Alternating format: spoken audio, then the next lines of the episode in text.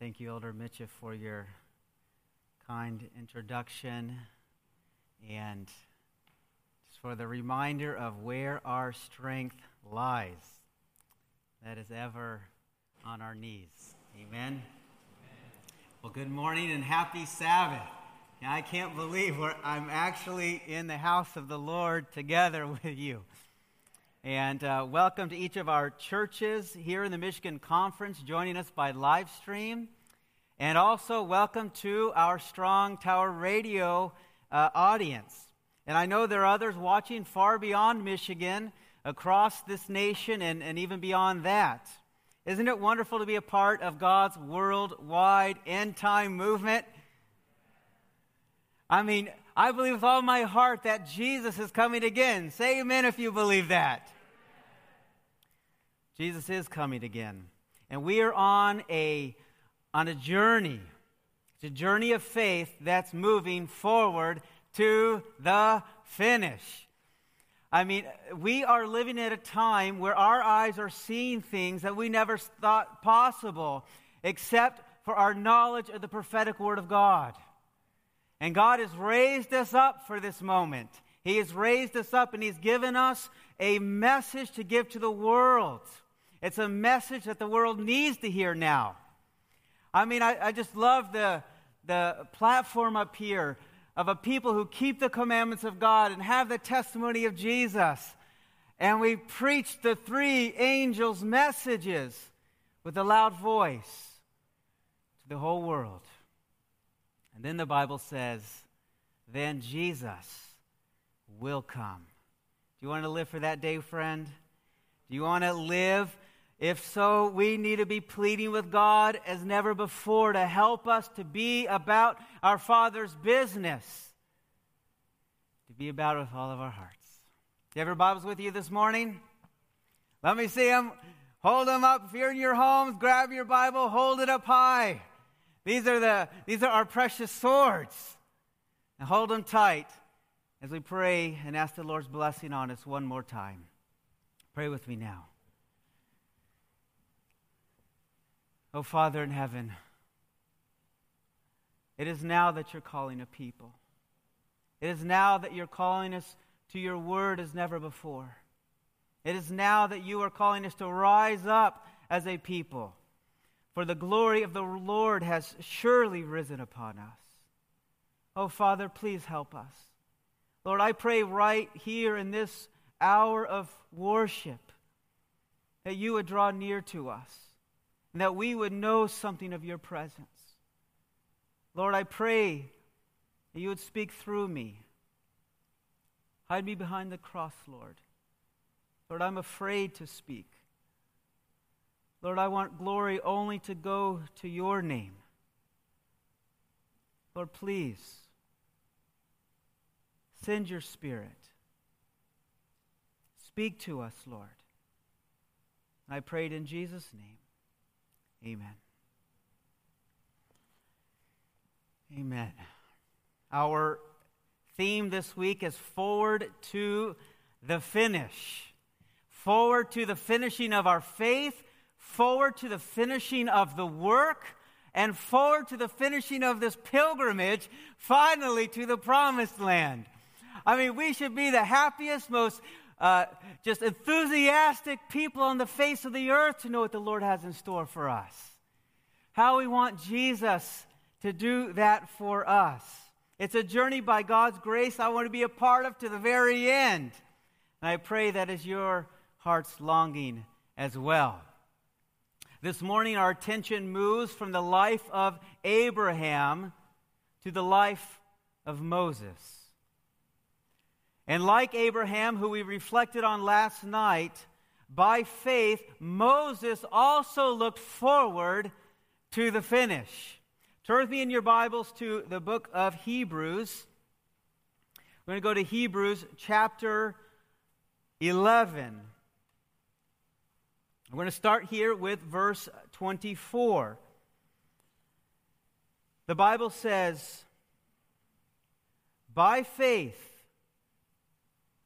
Moses, when he became of age, refused to be called the son of Pharaoh's daughter. As a people who are moving forward to the finish, our identity should mean something to us. The Bible says that Moses, when he became of age, by faith, he refused to be called the son of Pharaoh's daughter. Who we choose to identify ourselves with is important, especially now. Especially now. In Acts chapter 7, this is Stephen recounting the early history of Moses. And he says in that recounting of that history that when uh, Pharaoh's daughter took, uh, when Pharaoh's daughter took Moses into her home, that she wanted to raise him as her own son. You can imagine the struggle in the heart of Moses. In the courts of Egypt, he learned to love his, mo- his adopted mother. But there was a struggle in him, and he chose to hold his affections. He chose to reserve his affections, and rightly so. Notice what the Lord's servant says in Patriarchs and Prophets, page 2, 245. She says, Moses guarded his affections. What did he do?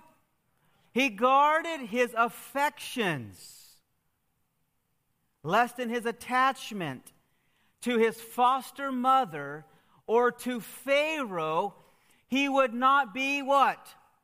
Free to do the will of God.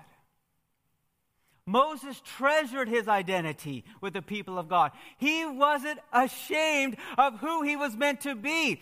And so, through faith, he guarded his affections and refused to be called the son of Pharaoh's daughter, even when she wanted to raise him as her own son. May we, dear church, do no less let us guard our affections from all the attachments that would keep us from being free to do the will of God. We cannot afford to lose sight of who we are in this hour. We can't afford to lose sight of who we are meant to be. This isn't a time for us to be timid or to try and hide the colors of our faith. The enemy is working harder than ever before that we would be ashamed to be Seventh day Adventists with all of the peculiar principles of our faith. And unless we guard our affections, make no mistake, we will be swept away with the masses and with all the other popular churches in the deception that is coming according to the working of Satan.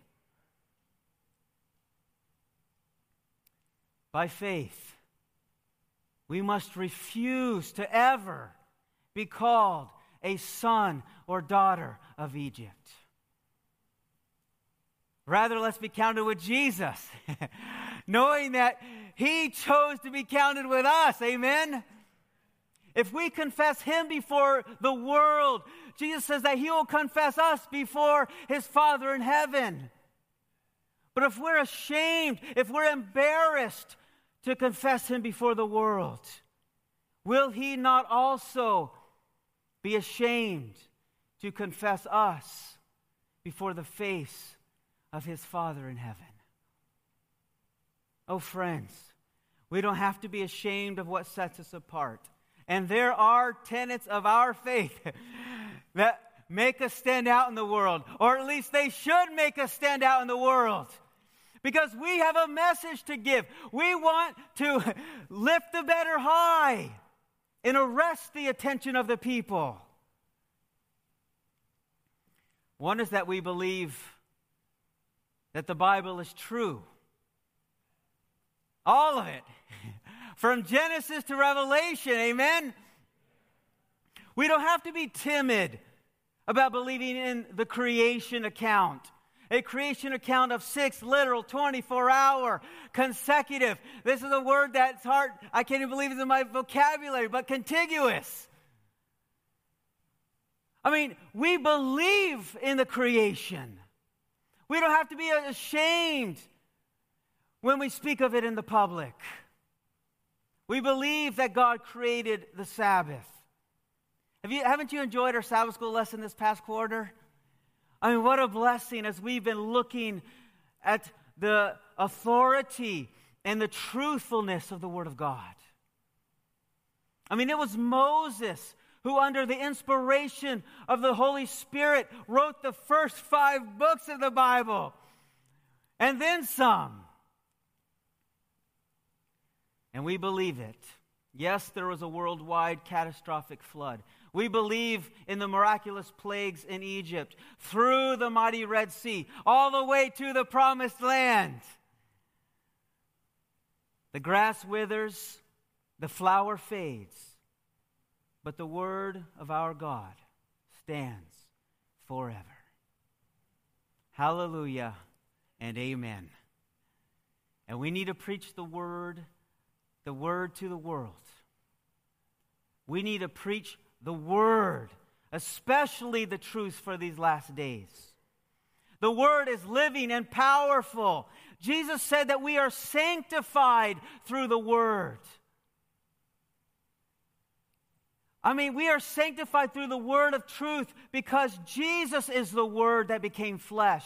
Jesus is the word. He is the way, the truth, and the life how we want to hide this living word in our hearts that we might not sin against him. Don't you want that in your hearts, friends? Don't we want Jesus to be living and powerful in our lives? Another characteristic that should set us apart, especially now, is what Jesus said in John 13 35. He says, By this, by all this. If there's a characteristic that should set us apart, it should be this. By this, all will know that you are my disciples if you have love for one another. The Bible recognizes no distinction on account of race, caste, or color, no distinction for wealth or worldly honor. This is the distinction that should set us apart. That all will know that we are his disciples. Jesus says it again in 1 John 4. He says, Beloved, let us do what? Love one another because love is of God. He says if we can't love our brothers and our sisters that we can see, how do we think that we can love God? Who we can't see. When Moses refused to be called a son of Egypt, he refused it all. The human systems that place one above another, the jealousy and pride, the backbiting, the bitterness, the envy, the malice. He chose to not bow down to idols such as those. In Numbers 11, you read the account of Joshua and how he was uh, zealous or jealous for the sake of Moses. And he comes and he runs to Moses. And he says here, this is when God's Spirit was falling upon some in the camp. And he says here, Moses, my Lord, forbid them. Then Moses said to him, Are you zealous for my sake? Oh, that all the Lord's people were prophets, and that the Lord would put his spirit upon them. And then it's in the very next chapter, even after Miriam's racist attitude and jealousy toward him, when God would not allow such thinking to go unchecked. It was Moses, the most humble man on the face of the earth, that goes and pleads with God to forgive her and to heal her from heaven's displeasure. That is a demonstration of love for one another. And as we have love for one another, dear brothers and sisters, let's let it be an active love. You can go to Isaiah 58 and you can read just a little glimpse about what active love looks like. Isaiah 58 explains it. He says, Loose the bonds of wickedness. Undo the heavy burdens. Let the oppressed go free. Break every yoke. Share our bread with the hungry. Bring to our homes the poor who are cast out and cover the naked while still caring for our own families. Oh, friends, God is calling for us to love in an active way. Then the Lord says, We will know something of light breaking forth like the morning. We will understand how darkness can be as the noonday. We, I mean, we call ourselves repairers of the breach, we call ourselves reformers. I want to show you what a reformer should be like. This comes from the Ministry of Healing, page 153. She says, Of all the people in the world, how many people in the world? Of all of them. There, look at the world of everyone that should be, able, be the first to step forward. It should be the reformers. Reformers should be the most unselfish, the most kind, the most courteous. In their lives should be seen the true goodness of unselfish deeds. Let us then love one another, esteeming each other better than, than ourselves.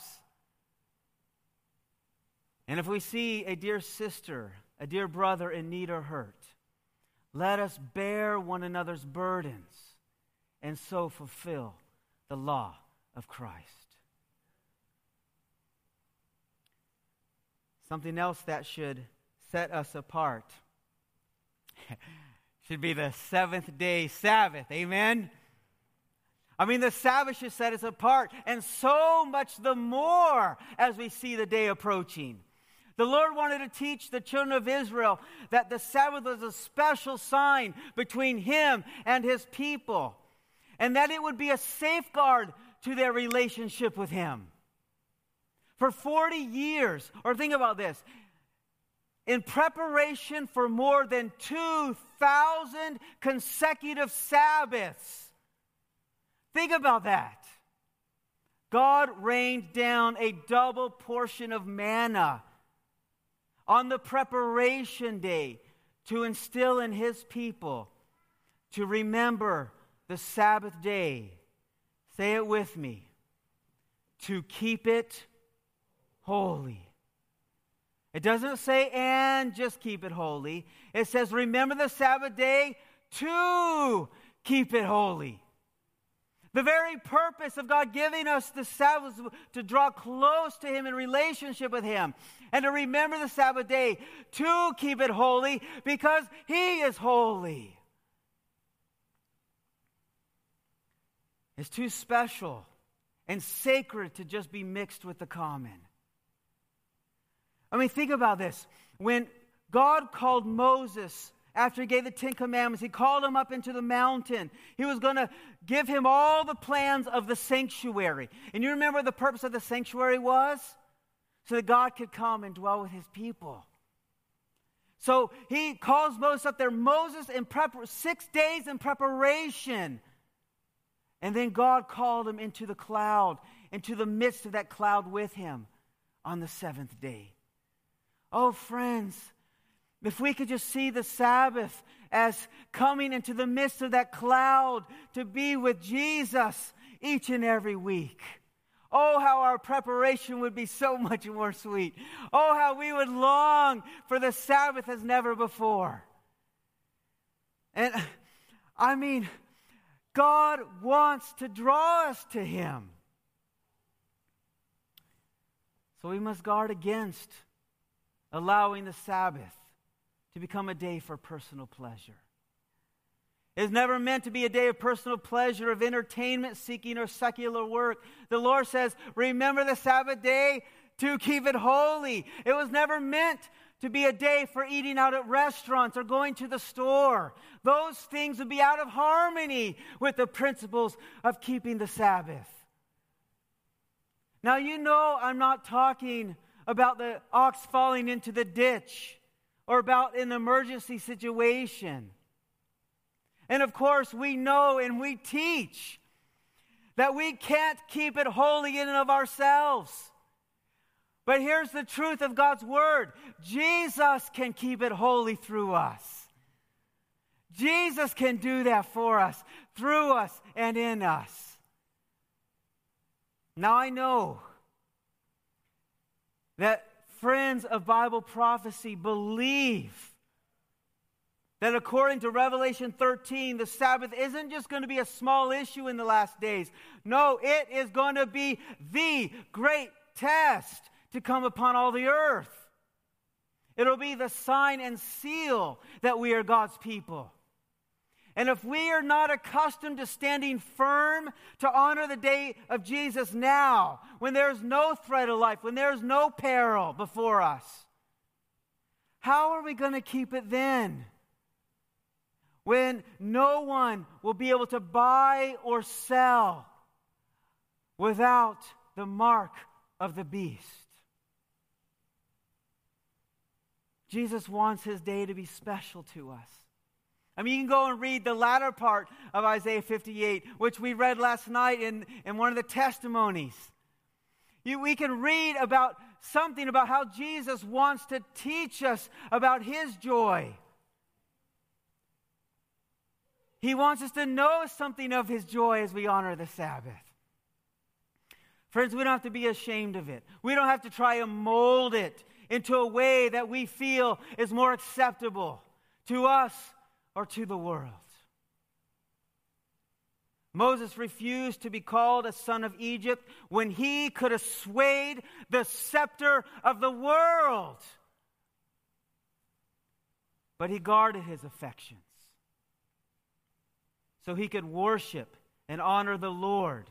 And that the Lord would keep a clear distinction between him and the world.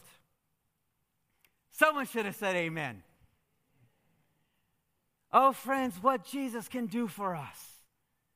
Oh, how he wants us to be set apart only for him. Is that asking too much? He loves us, he gave his life for us. And he wants us all for himself. And he's going to send us to bring others to himself. Another way that the Lord has put a distinction on his people. Again, as Seventh day Adventists, we have understood this distinction to be even in the way we dress. From the beginning, we as a people have held the Bible teachings of modesty and the laying off of jewelry. And I know it's becoming more difficult to teach and preach and encourage this Bible principle. Many would even press us that we shouldn't be so particular in this regard anymore. But, friends, I appeal to you. The Word of God has not changed. It was the Lord Himself in Exodus 33 who told His people to remove their ornaments. The Lord Jesus teaches us the same principle again through the apostles Peter and Paul. These are marks of our identity. We don't have to be ashamed or embarrassed to cast off the ornaments of gold, pearls, and costly array that are not in keeping with our faith. Rather, friends, we can cherish the thought that Christ promises to adorn our hearts, as Peter says here in 1 Peter 3 3 and 4. That he will adorn our hearts with the incorruptible beauty of a gentle and quiet spirit, which is very precious in the sight of God. The way we dress, live, and speak should all be the sermon of Jesus and his soon return. I don't want to offend anyone. I mean, I know these things are sensitive. Some don't even know about it because they haven't been taught about it. But I just want to appeal to you. if the enemy has stolen a march on us, let's determine now to, lay, to let the Lord take it back. He can do it, and He will do it, friends. He can recover what has been lost, and He will work to redeem the time. May we let Him work to redeem that time. Another treasure that the Lord has given us as a peculiar people to help keep us from being called sons and daughters of Egypt is the testimony of Jesus, which is the spirit of prophecy. In Second Chronicles 20 20, the cry goes out Believe in the Lord your God, and you shall be established. Friends, it says, We believe that thus saith the Lord that we are established. And then it says, We believe his prophets that we will prosper. And how we have prospered as a Seventh day Adventist people. I mean, look at the blessing the Lord has poured out upon us. I mean, we are a worldwide movement of people so small that it should never been, have been possible. But because we believed in the Lord our God, He established us. And because we believed in His prophets, He prospered us. Friends, we cannot be afraid or ashamed or embarrassed of this treasure that God has given us. I mean, God has blessed us, and all that He has spoken through His prophets is true and righteous altogether. It is the counsel of all wisdom, all of heaven's wisdom to our lives. I believe that if we truly understood the treasure we have in the writings of Ellen White, the covers of every book would be worn out. And it saddens my heart. I mean, it grieves my heart to know that there's so many of even our own people who do not know the treasure that we have. I mean, God has given us guidance as His people in these last days. I want to show this passage to you. This comes from Testimonies to the Church, Volume 4, page 390. I mean, this is incredible. The volumes of Spirit of Prophecy, what she's referring to there, are the early, it's like the early version of the conflict of the ages. The volumes of Spirit of Prophecy and also the testimonies should be introduced into what? Every Sabbath keeping family. Do you have those books in your home, friends? Do you have them? If you don't have them, you need to get out and get them. I mean, God wants you to have those books. He wants us to have them in every home. Goes on to say, and the brethren should know their value. The only way to know their value is if the brethren have read them. And then as they read them, know what they're going to do? They're going to encourage you to read them. They're going to have the blessing in their own lives, and they're going to want you to have that blessing too. You're going to be urged to read them. And so I'm urging you right now let's get back into the spirit of prophecy and let's, let's wear out the pages, as she says here. She goes on. They should be in the library of every family and read again and again. Let them be kept where they can be read by many, and let them be worn out in being read by who? All the neighbors. I mean, think about this. I mean, we are wanting to share the, the light that God has given us. There is but little interest manifested to make the most of the light given of God. Oh, friends, let this not be us. Let's not be those who have a little interest in making manifest the most of what God has given to us as His people. Much of it, she says, is concerning family duties, and instruction is given to meet, get this, to meet almost every case and circumstance. I mean, think of the joy that we have as God's people with such guidance. we're, we're just unsure of what to do, we go to the Bible and we're pleading and praying. We go to the Spirit of prophecy, pleading and praying, and the light of heaven illuminates our pathway for almost every case and circumstance. I mean, friends, there's a gem and treasure on every page. The call to make the Bible our guide, the call to focus every area of the life for Jesus, the guidance and stewardship, and our witness in sharing the three angels' messages through pen and voice. The principles to guard our hearts against worldliness and the thirst for entertainment and sports that would label us more as lovers of pleasure than as lovers of God. Through his prophet, the Lord has blessed us with a better knowledge of the laws of health to live happier and better lives. There's the exercise, the sunshine, the fresh air. Aren't you thankful for the beautiful Sabbath day? And there's the water. I'm going to get a drink of it.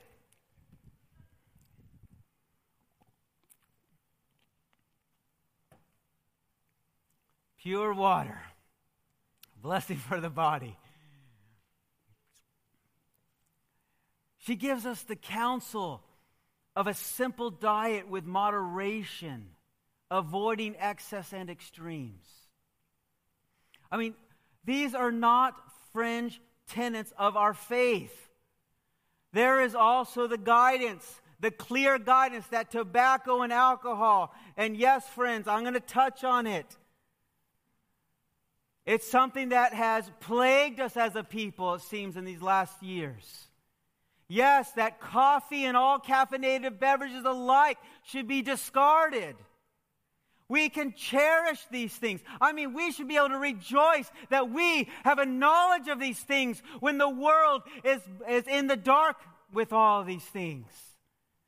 I mean, I just can't believe sometimes just what God has given to us as a gift.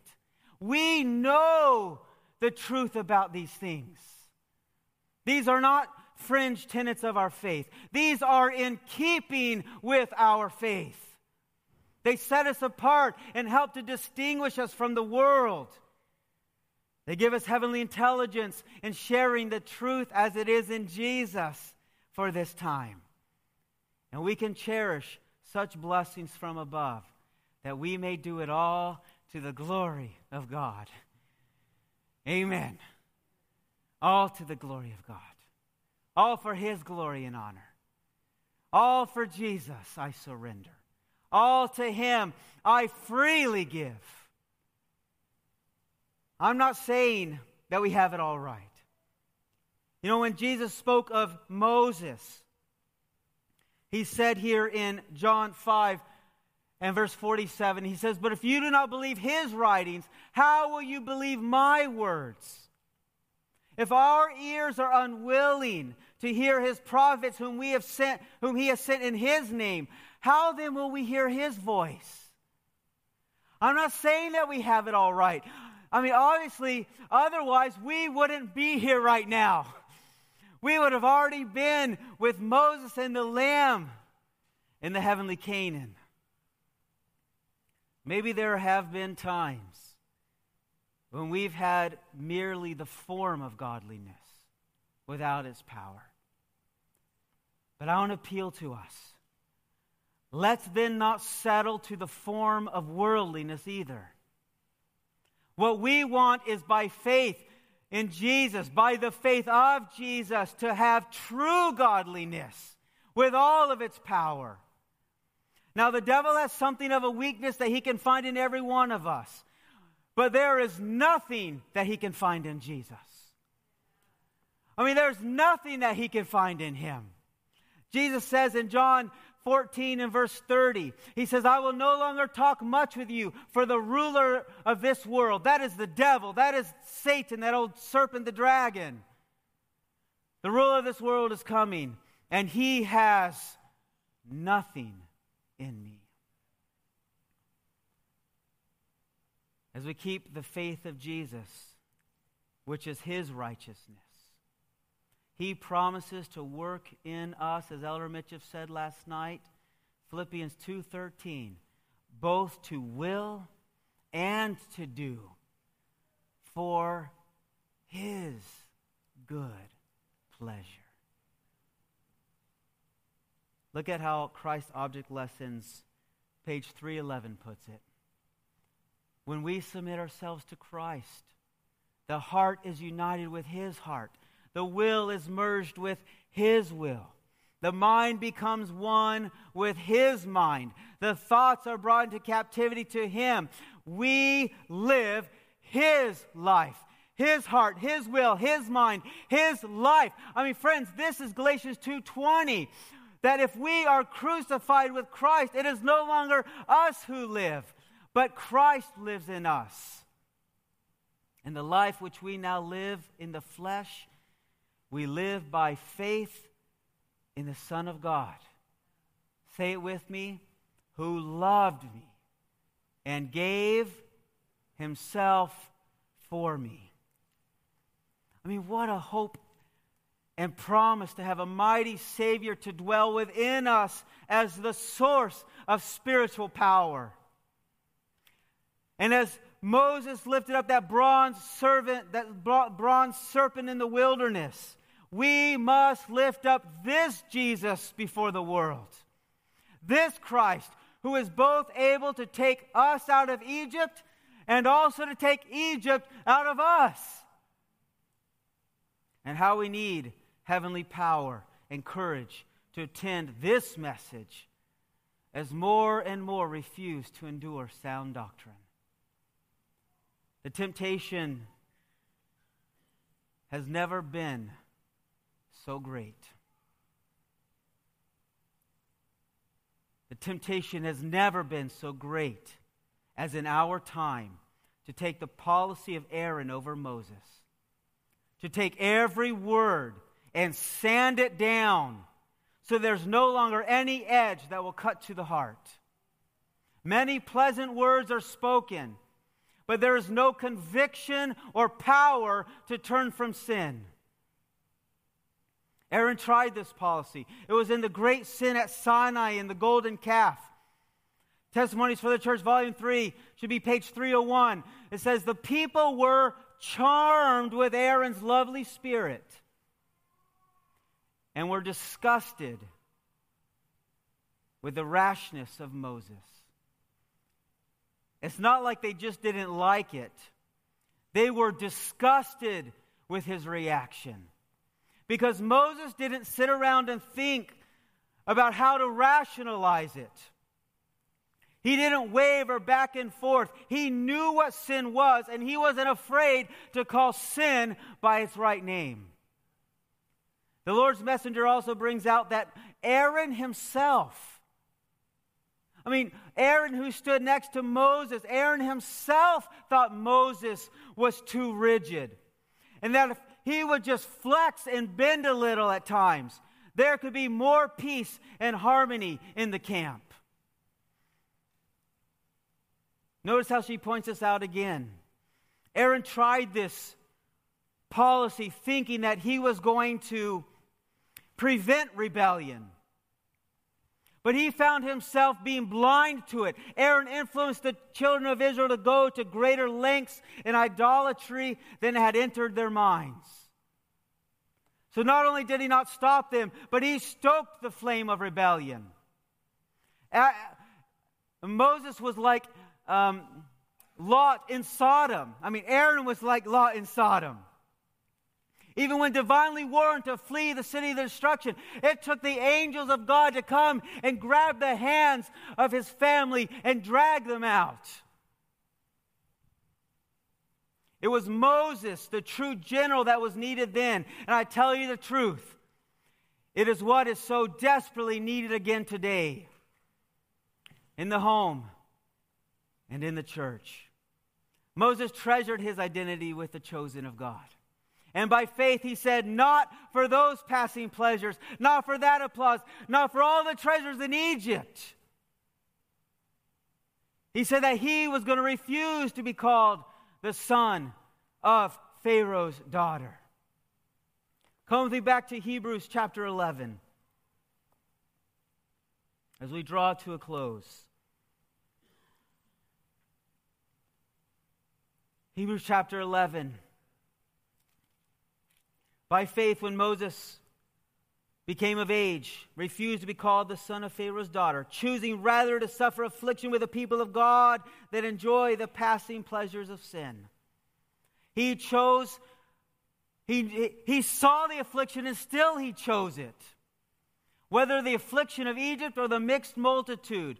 And he came esteeming the reproach of Christ greater riches than the treasures in Egypt. Moses looked forward to the finish. He didn't have his eyes on those treasures, he had his eyes on a different treasure.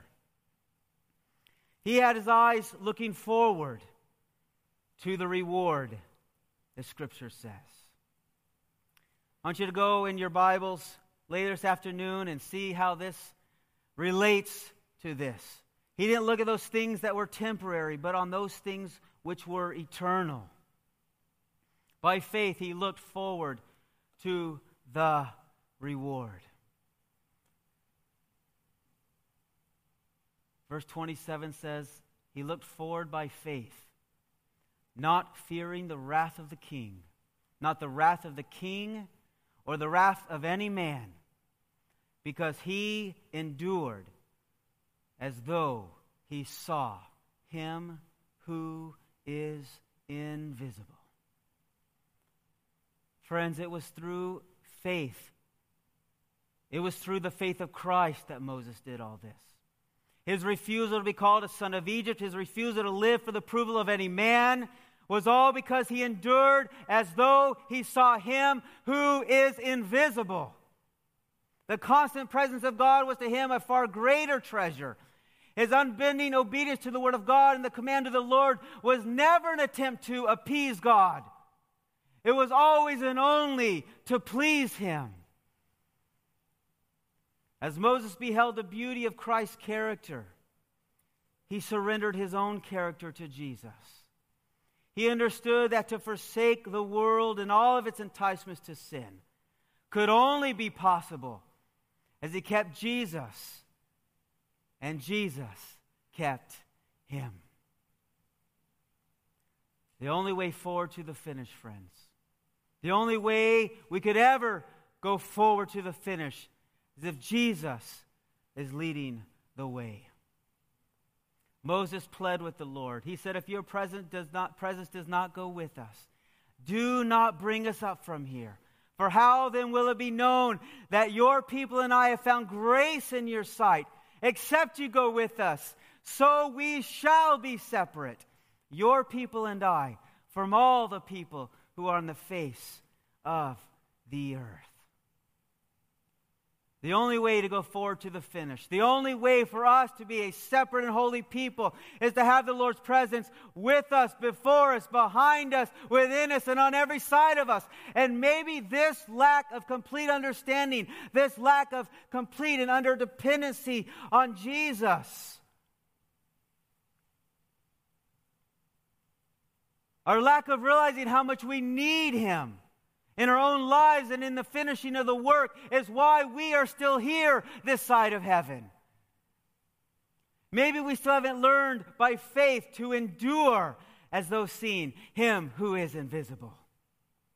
Moses longed for this. And when he even pled for the Lord to show him his glory, the Lord didn't rebuke him. But he said, Oh my goodness will pass before you. Friends, we're living for that day. I hope we're living for that day when all the goodness of the Lord is going to pass before us and we're going to see Jesus. We're not going to see only his backside like Moses saw, but we're going to see Jesus face to face in the fullness of his glory. And in that day, there will be none to glory in his presence, and he who glories will only glory in the Lord. Oh, friends, how we need Jesus. Moses took his eyes off the Lord for a moment, and he began to sink between those, eh, beneath those angry waves, just like Peter when he took his eyes off of Jesus. And he lost the earthly promised land. But through his repentance and his clinging to Jesus, he is now in the heavenly Canaan. Jesus came and he rebuked the devil. And he took Moses back for himself. Friends, I want to appeal to us today. I want to appeal to us. He did it for Moses and he can do it for us. He can rebuke the devil for Moses and he can rebuke him for you. God can take back what the enemy has stolen. As the Spirit of the Lord is speaking to us right now in this hour, will you surrender your life wholly to God? Wherever you may be, I want to invite you to let Jesus know. I want to invite you to say, Jesus, take my life and live your life in and through me for you. Do you want him to do that for you? Friends, today we are standing on the banks of the Jordan, on the verge of the promised land. And if we keep looking unto Jesus and seeing him as though we saw him who is invisible, he will not only be the author, but he will also be the finisher of our faith as he leads us forward to the finish. And one day, very soon, we will sing the song of Moses and of the Lamb on the other side. May God help us to that end. Amen. This media was brought to you by Audioverse, a website dedicated to spreading God's Word through free sermon audio and much more. If you would like to know more about Audioverse, or if you would like to listen to more sermons, please visit www.audioverse.org.